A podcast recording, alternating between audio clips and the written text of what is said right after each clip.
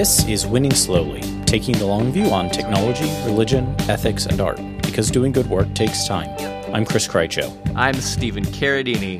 Today, we're going to talk about the election, which breaks several of uh, Winning Slowly's norms, which is one, we are usually gleefully out of sync with the news cycle, um, and two, we almost never talk about politics. At least so not directly. At least not directly. We did talk about Obamacare by talking about the policy of the website. So, you know, we'll find something to talk about. But we're actually going to talk about politics in a little bit more direct fashion. I did say a little bit more uh, because we're still not actually going to talk about various things that you may ponder about our political situation. but we are going to discuss what it means to do politics in a time of despair. So, as you well know, dear listener, whether you are in America or not, uh, America just elected a new president. President elect Trump has caused a great deal of consternation in everything from uh, riots in Portland to very toxic uh, online conversations to individualized violence to lies about individualized violence to hostile work environments to sad work environments. Basically, the entire country is having an emotional breakdown right now. Except, of course, for all the parts of the country that are rejoicing at their great triumph and cannot imagine anything going anything but amazingly now that their candidate has been elected, which is an interesting set of responses to juxtapose against each other, not least because, in many ways, though not identically, as we'll talk about later in the episode, had the results of the election been flipped, well, the responses of the relevant people would have also been roughly flipped. Flipped. And this suggests, perhaps, first of all, that we hang maybe too much on politics. And that's something we've talked about in the past and we'll come back to in the future. But for right now, we're going to deal with the reality that we do, as a country, hang this much on politics. And we're going to bring together a number of themes we've talked about on previous episodes, both about politics itself and about other things, and try then to say, how do we go forward from here? What does it look like politically, personally, relationally, uh, in our civic life, in our political life, in our familial lives. Many of us are in families where we may have voted and made different political choices from people we care mm-hmm. about a lot. That can be mm-hmm. awkward with Thanksgiving coming around the corner. But how do we do that in a way that both maintains our integrity? Things we think are important, things we may think are really serious things about the way our country goes at the same time as dealing with people who may have profound differences from us whom we love or with whom we work or whom we cross paths with in the street. This is hard stuff. So mm-hmm. i mean in some sense buckle up. In another sense we're not going to take ourselves too seriously here because sometimes taking ourselves too seriously is in fact part of the problem. Indeed so, the first thing to note is that this was a really close election. So, if anyone tells you that the Republican Party is ascendant or that the Democratic Party is doomed, they're we'll incorrect. post an article from Nate Silver that shows you how wrong that is. Mm-hmm. Now, if you're thinking to yourself, wow, I really don't want to look at any numbers related to politics anytime until like company. the next election, yes, you are in good company. Every time I posted an article for Stephen to look at in the last three days, which we're recording Friday, November 11th, three days after the election, Stephen has been saying, I don't want to look at numbers. Stop sharing articles that involve numbers. I guess that was kind of interesting, but stop sharing articles that involve numbers. I mean, it's it's all speculation at this point, and it's going to take a while to regain my trust because all of the polls were so wrong.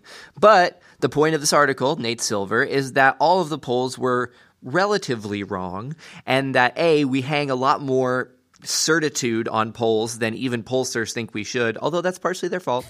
and B, this was a really close election that could have gone in a lot of other ways in non catastrophically different circumstances. Right. It would not have taken much. It literally would have been one in 100 voters changing their minds. That's not a lot. Right. So if anybody tells you that someone is ascendant or someone is doomed, that's just not true. So we'll start there. Yeah. And that brings us to an essential point about American politics that gets forgotten with basically every election. And that is that for all the variation in American politics and for all the wide array of views you will find even in elected representatives and senators and the like, the American electorate is actually fairly centrist and that's on average. There are outliers. There are people who are way out on the wacky fringes, some of whom we deplore and we will call out for folly and nonsense and wickedness when it's there. Mm-hmm. You've heard us do that before and you'll hear us do it again. Mm-hmm. And if you see me on social media, you've seen me do that. Yep. Nonetheless, on the whole, America is a relatively centrist nation that basically gets fed up with whichever party has been most visibly in office after given amounts of time. If the Democrats were totally ascendant now, you could bet that somewhere between 8 to 20 years from now, the country would be fed up with them and would turn the whole thing over to a Republican led Congress. If you doubt right. that, just look at the history of United States voting patterns, even over the 20th century.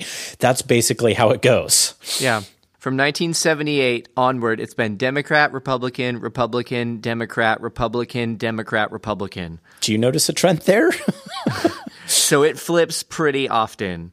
And that's part of how we have to deal with American politics. Again, this was a really close election. It was almost 50 50 mm-hmm. in uh, popular vote. And because of California, Hillary Clinton actually won the popular vote by uh, a small number there are quirks about the Electoral College that we won't get into today, for good or ill. Right, for good or ill. The point being that if Trump is a completely terrible president in four years and doesn't do any of the things that he campaigned on and uh, ticks off his base of people who want to see him do certain things, they won't vote for him again. That's pretty standard in American politics. Right. Now, if he does the things they want to do, he they will try to vote for him again and then it will take a surge of Democrats who are fed up with you know, not having anything go their way for four years. Mm-hmm. And if they have a high turnout election versus a Republican low turnout, then the Democrats will win. Because that's basically what happened in this election is that there was a high turnout in several key states for Republican voters, and there was a low turnout in those same states for Democrat voters. Mm-hmm. That's what happened. And that's something that's probably going to happen in 4, 8, 12, or 16 years. So we are on a cycle. This is the long game. This is the winning slowly train. Like, this is not something out of the ordinary for American politics. Right. Now, something that is out of the ordinary President elect Trump. right. Has said things, etc., which are very much outside the norms. His entire campaign very has been much. very much outside the norms of American politics. And so let us rehearse the liter- the litany. He is xenophobic, racist, ableist, sexist, verging on misogynist. Mm-hmm. He is a protectionist and a probably a white nationalist, at least in terms of what he's said. Uh, mm, he well, we'll say this: going. he's enabled white nationalism and has never rejected or repudiated it in a significant way. I think that's a fair that representation. Is, that is a fair representation. So there are a lot of very bad things, yes, that he has done and that he has said mm-hmm. in the course of his campaign and before it. So we are in no way saying that this is normal, normal or okay. It is not normal. It's not okay. We're not normalizing this in the American polity. No. This shouldn't happen. And in fact, one of the things we want to say here is okay, all of those qualifiers about normal swings in elections, et cetera, being what they are, this is unusual. And if right. you're a person who's very deeply upset by Donald J. Trump's election, who may be afraid because of things Trump said during the election cycle, because of things Trump supporters have said and done, which he has not repudiated, we get that. And we it's don't. Totally valid. Yep. There is a very legitimate reason to feel that way when mm-hmm. you're looking at perhaps you're a Latino who has experienced actual people chanting terrible things at you, regardless of whether mm-hmm. where you were actually born or whether you immigrated here or your parents have lived here for three generations. Right. If you're a black person who's genuinely concerned that really nasty white nationalist and aggressively racist sentiment, which has been normalized in the course of this election, may result in real threats to your life. That's real. That's real. And we, for one, won't, will not stand for that kind of thing in our community. Uh, no. And we we get where you're coming from. We may not have experienced it ourselves, but we also refuse to minimize it and we refuse in any sense to normalize it or to say that it is not a real and genuine and well motivated emotional response. Right. And part of what we want to do in this episode is talk about empathy and how we can say things like we get that when we obviously are not black right. and we obviously have not been in those situations that you have been in, and we don't have the same sorts of life experiences. Right. So we want to talk about both the necessity of empathy for politics and for healthy politics going forward, but we also want to talk about the limits of, not the limits of people with whom we're willing to empathize, but where empathy goes to and where it stops. Because that's a hard thing and politics needs empathy not to devolve into total dysfunction, but empathy mm-hmm. also only can go so far. I, I refuse right. to empathize with racist sentiment, for example, even though I want to empathize with any number of people who are themselves expressing racist sentiment, not least because I want to help change their minds. Right. And so it becomes complex and it becomes difficult emotional work. And emotional work is a thing. Mm-hmm. Many of us have experienced it uh, unintentionally over the course of this particular election cycle. True that. And so before we get there, it's important to note just a couple checkpoints along the way of what Winning Slowly has thought mm-hmm. in relation to this sort of politics before we say, and now you should do X. so yeah. we've talked before most specifically related to this issue about how the nature of social media uh, affects populism in America and throughout the world. And so, at, at some level, this is that borne out times 20. Right. This is a an echo chamber sort of situation that escalated to a uh, national conversation um, that turned into a, uh, a massive turnout of uh, Republicans at a uh, battleground state mm-hmm. uh, level. Now, there are definite things that we've talked about before in the creation of networks and the activity of voting and the desire to be involved in politics that we can actually commend. So we want people to be involved in politics. We want them to be communicating with other people, but there are ways that they need to be doing that and there are ethical constraints around what is appropriate and right and good to say to people. right. Even if there are no legal bounds around that language, or at least very few legal bounds right. around the sorts of language that you can say, particularly in the quote unquote public sphere, social media sphere. Yeah. And, and one of the things with that, it is worth note that as distressing as many things about this electoral outcome are, it's really good that this was an outcome accomplished electorally, not least because it can be rolled back electorally. Right. In many countries, these kinds of changes in the past have, sure, some of them have been accomplished electorally and never rolled back without pretty large internal events. But in other countries, these kinds of changes have happened electorally and been rolled back. And the rule of law and the ability of norms to govern us, govern us and then things like checks and balances in the federal government, et cetera, mean that a political outcome is not finally determinative. And we're glad that while we disagree strongly with many of the things that were expressed in this election, they were expressed electorally rather than with mass violence or something like that. That or a political coup. Right. That happens in other countries right. and it's not un- uncommon to hear that a country has had a coup. Right. And so we're grateful for that even even while we have more than reservations about some of the things that people want to see here. Right.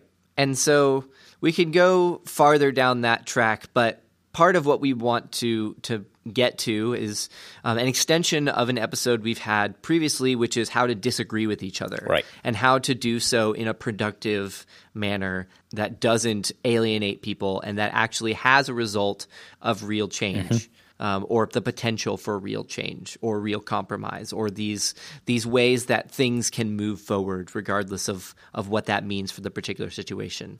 And that that builds on work we've done talking about doing politics locally, about doing mm-hmm. non-political things locally, mm-hmm. about how we use and how we don't use social media, thinking about what's effective mm-hmm. there and what's not, thinking about right. the costs of Twitter mobs and Facebook gang up wars, thinking about the value of interacting in person over a beer or a cup of coffee or some tea if, you know, if you're more British in orientation, uh, or or just Stephen's wife who loves her tea. Yes, she does.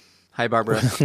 we are going to assume all of those things and we'll link them all. And so if you want to go back and listen to the things we've said there, those are necessary elements in all that we think about this. We think that you need right. to be willing to share controversial things on Facebook, but much more willing to sit down with a family member you love at Thanksgiving and say, Hey, look, we disagree, but can we talk?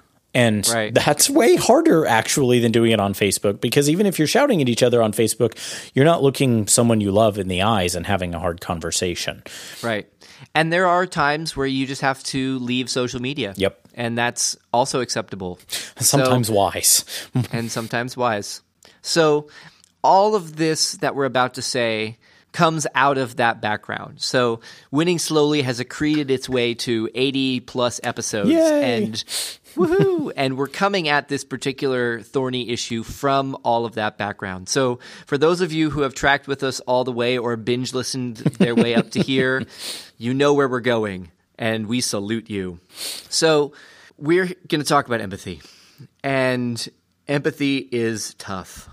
Empathy is more than sympathy. So, in the way that we're thinking about sympathy and empathy, sympathy is knowing the facts about a particular situation and making an assessment and saying, I understand what is happening. It's a, it's a sort of knowledge. Empathy is an emotional response. It is putting yourself into an emotional state that is the one that is being espoused or lived in by the person you're empathizing with, right. which means it costs you something. Right. Empathy makes you sad if you're empathizing with someone who's sad. That's tough. Yeah. It is the, to grab the old expression, it's putting yourself in someone else's shoes. It's walking a mile in someone else's shoes. It's not just saying, oh, there's a pair of shoes over there and they look like they might be slightly uncomfortable. It's emotionally putting them on and walking down the road and saying, I have blisters now. And my blisters are a lot smaller than yours because you've been walking in those shoes every day and I've only been walking in them for an hour. But I get where your blisters are coming from now. And I may not agree with you 100% on everything, but I get it. And that kind of emotional work, it's very hard. Again, we're, we're not going to diminish that. And that kind of emotional work does not oblige you, as we'll trace out, to agree with everything that the other person is saying. But it may help you not to hate them and not hating the people with whom you disagree is exceptionally important for a democracy to function. And we see that on both sides right now. And again, the weight of that falls heavier on some people than others. Being blunt, being a person who is economically disadvantaged and has not been particularly paid attention to is a problem. It's less of a problem than having racial violence directed at you. And that's not to make light of the former. And it's not to say that we should ignore or diminish or play down the former. Doing so is part of what got us to where we are today. But we also do have to be able to simultaneously empathize with people and still be able to make a distinction between and see a gradient between kinds of harms that people experience while aiming to empathize with each other. That's really, really hard work. But we think it's actually necessary and essential for a democracy to function. And equally importantly, it's necessary for change of the kind we need to happen. Right. And so it's important to note that there's a whole lot of, of strands that Chris just tied together into a line. You have the nature of empathy, and then you have talking to someone that you disagree with then you have trying to respond in an empathetic way to somebody that you disagree with. And then you have still disagreeing with someone but understanding their emotional state, which is another step. Mm-hmm. And then you have the modification of your own emotional state, which is no small thing. and as a result of all of that, either changing or not changing your opinion based on how other people understand the situation. Uh, layered on top of that is the reason that people feel this way emotionally because we are not about hyper emotionalism here. Understanding the facts that make people feel that way about certain things goes a step even further. And then you have to interpret the way that the facts are being presented to yourself as a person who is different than the other person and the way they're being interpreted to that particular person because you're not reading the same media almost certainly yep. you're not reading the same communities you're not parts of the same communities so there's bunches of, of areas of mismatch. And so the best thing to say here is that this doesn't all happen in one conversation. no. This is not, you can't just sit down across from a person who you disagree with and at the end be like, I have empathized and I still disagree.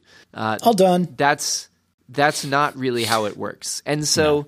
this crosses a lot of difficult boundaries because of the nature of the rural urban split, many people are insulated from people that don't feel the same way as them, except if dun, dun, dun, dun, they're in your family. so there's a lot of tension and a lot of reason to not that you can find.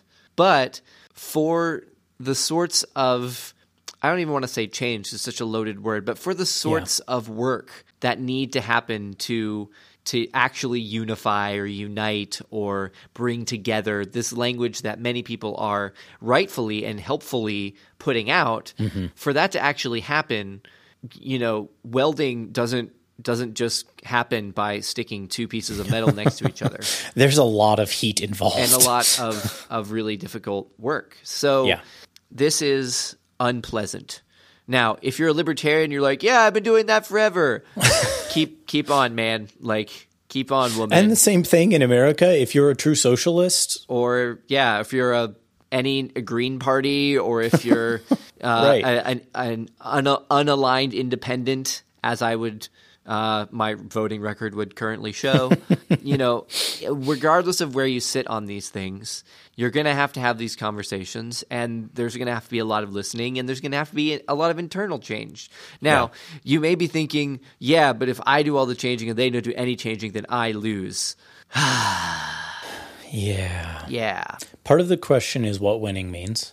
Obviously, we've talked about the slowly part a bit. Yeah. One of the things that we do have to say is that empathy doesn't solve everything. Mm-hmm. Empathy is necessary but insufficient component. And right. the kinds of unity we're talking about here are the unity of a nation that is willing to work together to try to find common goods. Mm-hmm. Because one of the things that's really obvious is there are some strongly different competing visions of the common good. And reconciling that is not something you can do just by putting yourself in the other person's shoes. Right. There's still going to be sharp intellectual disagreements, and we don't think you should put those aside. Right. I think our record of staking out fairly distinctive positions on winning slowly will make that clear. We're right. not shy about saying we think X and we think X is important. For X and Y reasons. Right. But but empathy is a necessary precondition to any kind of seeking the common good because it involves recognizing what we would describe as the image of God in the other person. No matter how sharp your disagreements are, you're two human beings mm-hmm. and you have that fundamentally in common. And whether you want however you are tempted to characterize other people as fundamentally different than you, more fundamental than those differences, however sharp and however real they may be, is a common humanity, a common, for our part, we think, being made in the image of God that needs to transcend that in our politicking, in our racial discourse, in our economic discourse, in our cultural discourse. And right. again, without blurring those differences, we don't think that white nationalism or black nationalism, but one of these is ascendant right now, is okay we don't think that racism is okay. We don't think that misogyny is okay. And yet, I want to have those kinds of conversations where I try to move the needle with people that are expressing white nationalism. And that means arguing with them, maybe, but arguing with them while trying to understand them. Looking, as we've said in the past, what is reasonable but not justifiable mm-hmm. in this person's politics, in this person's views about things. Why do they think this? How can I aim to persuade? How can I not hate them even while I differ Right. very, very sharply with them. And at some level, you're going to get to a point where everyone's politics comes down to this would be better for me personally, even if it hurts someone else. Mm-hmm. And one of the questions we have to be willing to ask sometimes in politics is maybe that's so. Can I set aside what's best for me because it would be better for someone else? Can I love my neighbor as I love myself? Can I do for others what I wish they did for me? And that's really tough, particularly if you align yourself with the side that's like, but we are already doing all of the good things for all of the people. we are already on the side of enlightenment and positivity and justice. And so setting aside some of those preconceived, self determined, and collectively decided ideas about what the goals of the politic are are going to have to happen and that's a really painful process and that's frankly the the most difficult part of this process even when we're talking about the empathy mm-hmm. which is as we've mentioned incredibly difficult. The most difficult part of all of this is the part where you have to say this might end in a compromise and I'm not going to get everything I want. And that's part of what politics means is that together as a society we go in a direction where no one gets everything they want and that's Right. hard because chris and i talk about things on winning slowly we would like all the time like we have a very if you put down all of the policy ideas that winning slowly has put forward in 80 some odd episodes it would be a pretty coherent there would be gaps but there would be a pretty coherent set of policies that we would like the world to be like it's not like that It's not like that at all. the world is not like that. And so if it were, we wouldn't need the podcast. we definitely wouldn't need the podcast. So it is it is important to realize that sometimes empathy results in you feeling okay with compromise and sometimes empathy makes you think okay there's not going to be any good way to get here but compromise and I'm going to have to give something up. And sometimes empathy is like wow I hope I never feel that again. Yeah. Maybe I should change my opinion so that no one has to feel that again. And and sometimes empathy is going to be saying, I get where you're coming from. You still could not be more wrong, but you're still another person made in the image of God, and I'm still going to love you. Right. As hard and as ugh, as that can be at times. Right. And again, if you just say that in one conversation, then someone's like, well, that's bullcrap. That's not true. Right. Because if you do try to do it in one conversation, it is nonsense. yeah. But if you have, you know, if you've watched their kids and, you know, gotten their mail for them when they were out of town, you know, there's there's some goodwill there to be able to say like, yeah, I'll still get your mail next time you're out of town even though we disagree. Yeah. And that's like, you know, a non-trivial sort of connection there. Yeah. Like that's an important way to say, look, there are concrete things that I'm still going to do and I'm still going to care about you in these very obvious and physical ways even though we can't disagree more on this particular issue. So, it's tough. I know you're getting tired of us saying that, but this is, this next 4 years is not going to be easy if we want it to go better True story. there's a lot that is needs to be unpacked there. We'll probably have to go back and listen to it ourselves and like unpack it ourselves. And this is going to be our next four years. We have to find out how to do this. Now, I will say, as one historical caveat, this is not the first time we have elected someone we knew was awful, nor was it the first time we elected someone we knew was a racist. So there is historical precedent for America surviving this. You can look up Andrew Jackson or Richard Nixon. so just if you're if you're into that sort of thing and you need to feel some facts to make you feel better, go look up Andrew Jackson. We survived. Wasn't pretty, but we got through it. The music at the beginning of the episode was Kid by Arwen and the Mega Reset. What a great name. True that. We used it with permission. Please don't use it without permission. Thanks to Andrew Fallows, Jeremy W. Sherman, and Kurt Klassen for sponsoring the show again this month. If you'd like to sponsor the show, you can go to patreon.com slash winning slowly or cash.me slash dollar sign winning slowly. 10% of whatever you give us goes to the Internet Archive. As weird a time as 2016 has been on the internet, we actually don't want to forget about it because history helps us not repeat our mistakes. What's up, Andrew Jackson? As always, That's right. We appreciate it when you share this with friends, post it on social media, or rate and review us in iTunes or any other podcast app directory.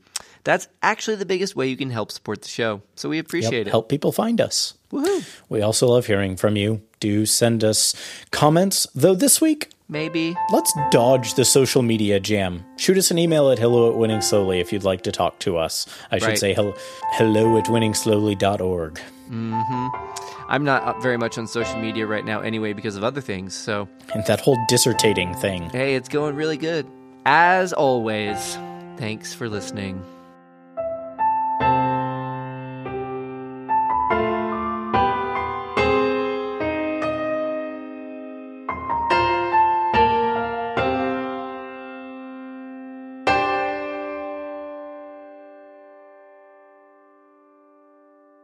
Go empathize, people. I'll cut the go empathize people because that sounded stupid.